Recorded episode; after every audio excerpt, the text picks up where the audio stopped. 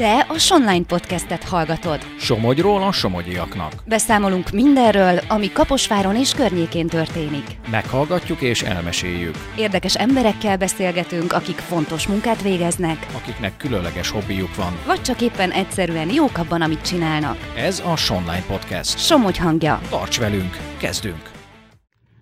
A zenélés már önmagában egy hatalmas élmény, de amikor az ember egy zenekar tagja és a közös muzsikálást megízleli, az az egész életére hatással lesz.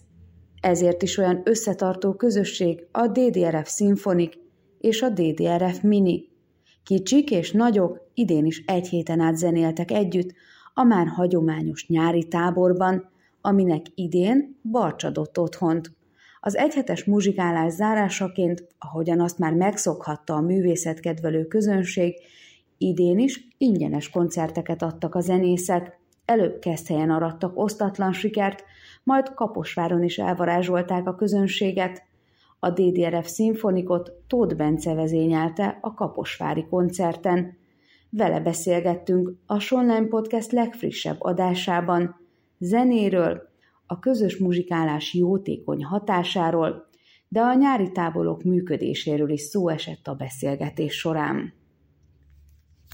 Kicsit mesélj erről a mai eseményről, mennyien fognak részt venni a hangfestésben. Mi az a hangfestés?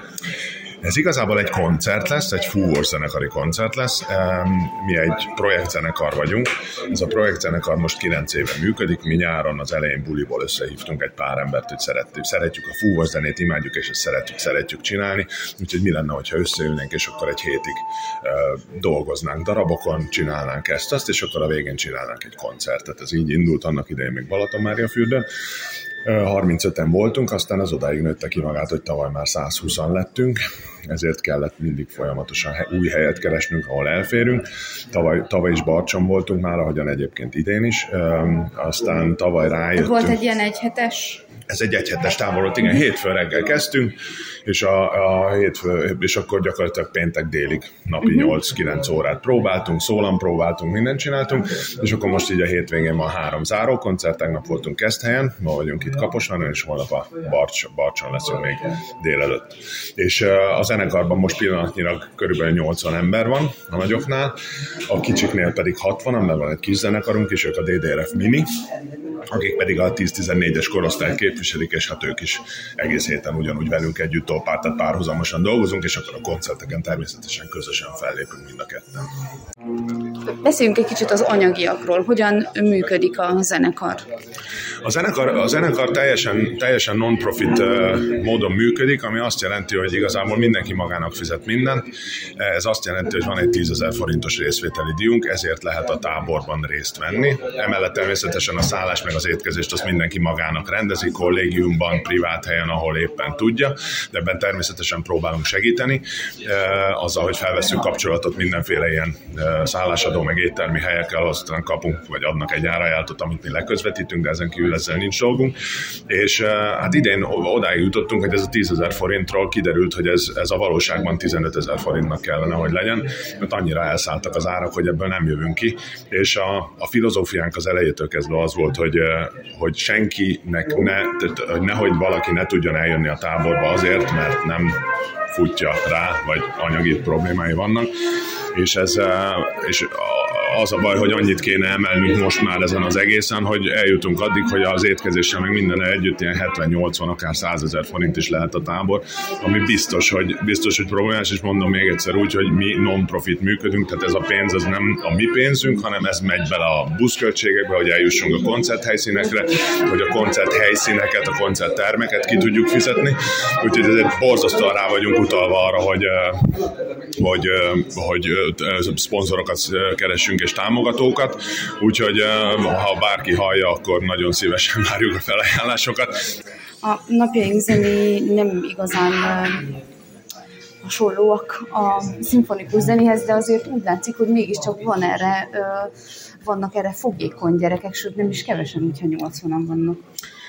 Nem is, a, nem, hogyha a gyerekekről beszélünk, tehát a, a gyerekek azok a kicsik, ők 60-an vannak, és mi vagyunk nagyok, mi vagyunk a 80-an. Semmi gond, majd, majd, De a 60 majd, is sok. De a 60 is sok, igen. Hát igazából nem, nem a zenét jelölném meg itt ebben a kérdésben fontosnak, hanem azt a tényt, hogyha egy gyerek elkezd zenét tanulni, és játszik egy fúvos hangszeren, és uh, amikor először bekerül egy fúvos zenekarra, bekerül egy olyan közösségbe, ahol olyan korú, meg olyan idős, meg olyan felkészültségű, egy éppen szintű gyerekek vannak, mint ő, és megtanulják az együtt zenélést. Az teljesen mindegy, hogy milyen zene.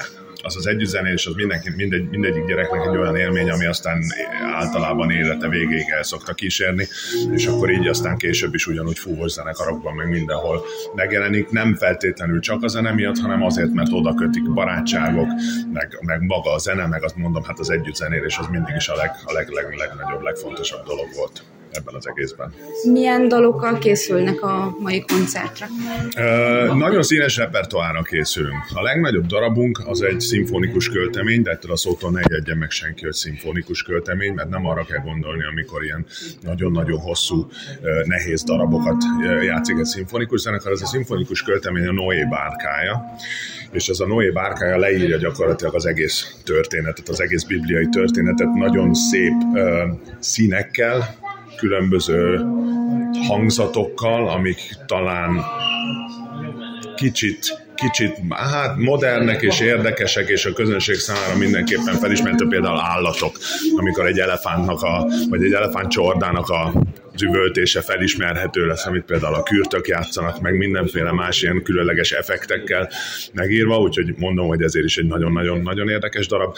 Lesz filmzenénk, van nagyon sok ilyen szórakoztató zenénk is, nagyon sok szólóval, szólókkal benne.